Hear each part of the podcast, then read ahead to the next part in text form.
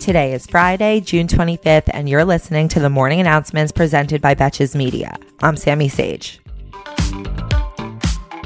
Yesterday, Speaker Nancy Pelosi announced that she will create a select committee to further investigate the deadly January 6th attack at the Capitol. She did not name the chair of the panel or the Democratic lawmakers that she plans to tap for the committee, though she did comment that she hopes House Minority Leader Kevin McCarthy will appoint responsible people on the Republican side. This announcement came on the same day that the first defendant from the Capitol riot was officially sentenced. A 49 year old Indiana resident named Anna Morgan Lloyd pleaded guilty to parading, picketing, or demonstrating in Capitol buildings. She was given no jail time, but was sentenced to serve 36 months probation and to perform 120 hours of community service and pay $500 in restitution for damage incurred. Seriously, what is that even going to cover? Replacing the extra turtle shell that Mitch McConnell has in his office?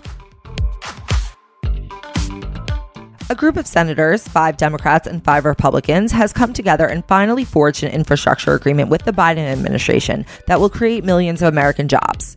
The plan is expected to increase federal spending by nearly $600 billion for new investments in roads, broadband internet, electric utilities, and other projects. Also, the package would pump around $40 billion into IRS enforcement to procure a net gain in tax revenues of $100 billion. And that's without even taxing Jeff Bezos.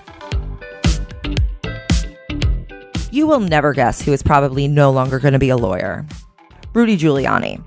He has been suspended from practicing law in New York after a state court ruled that he made false and misleading statements about the 2020 election.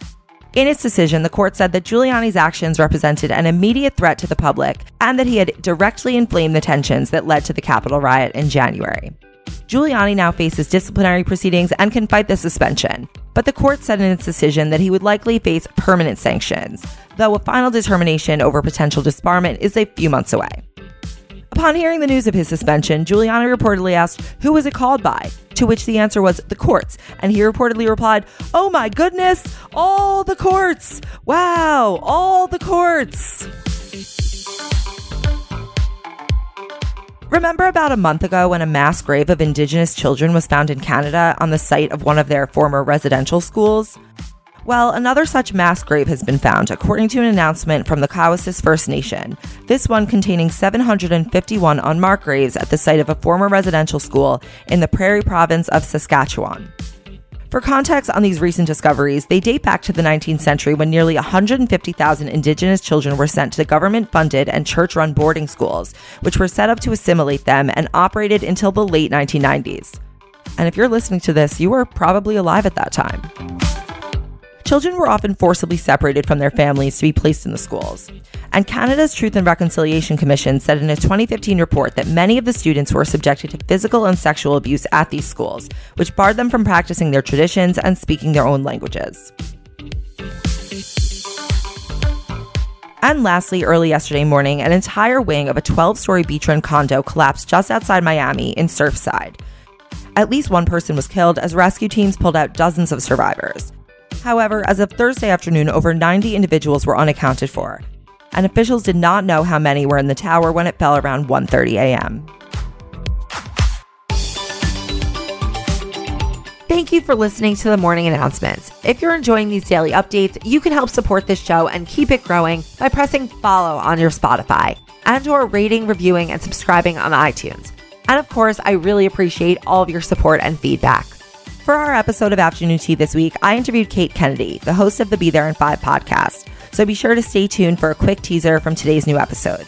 Until next week, I'm Sammy Sage, and now you know what the fuck is going on.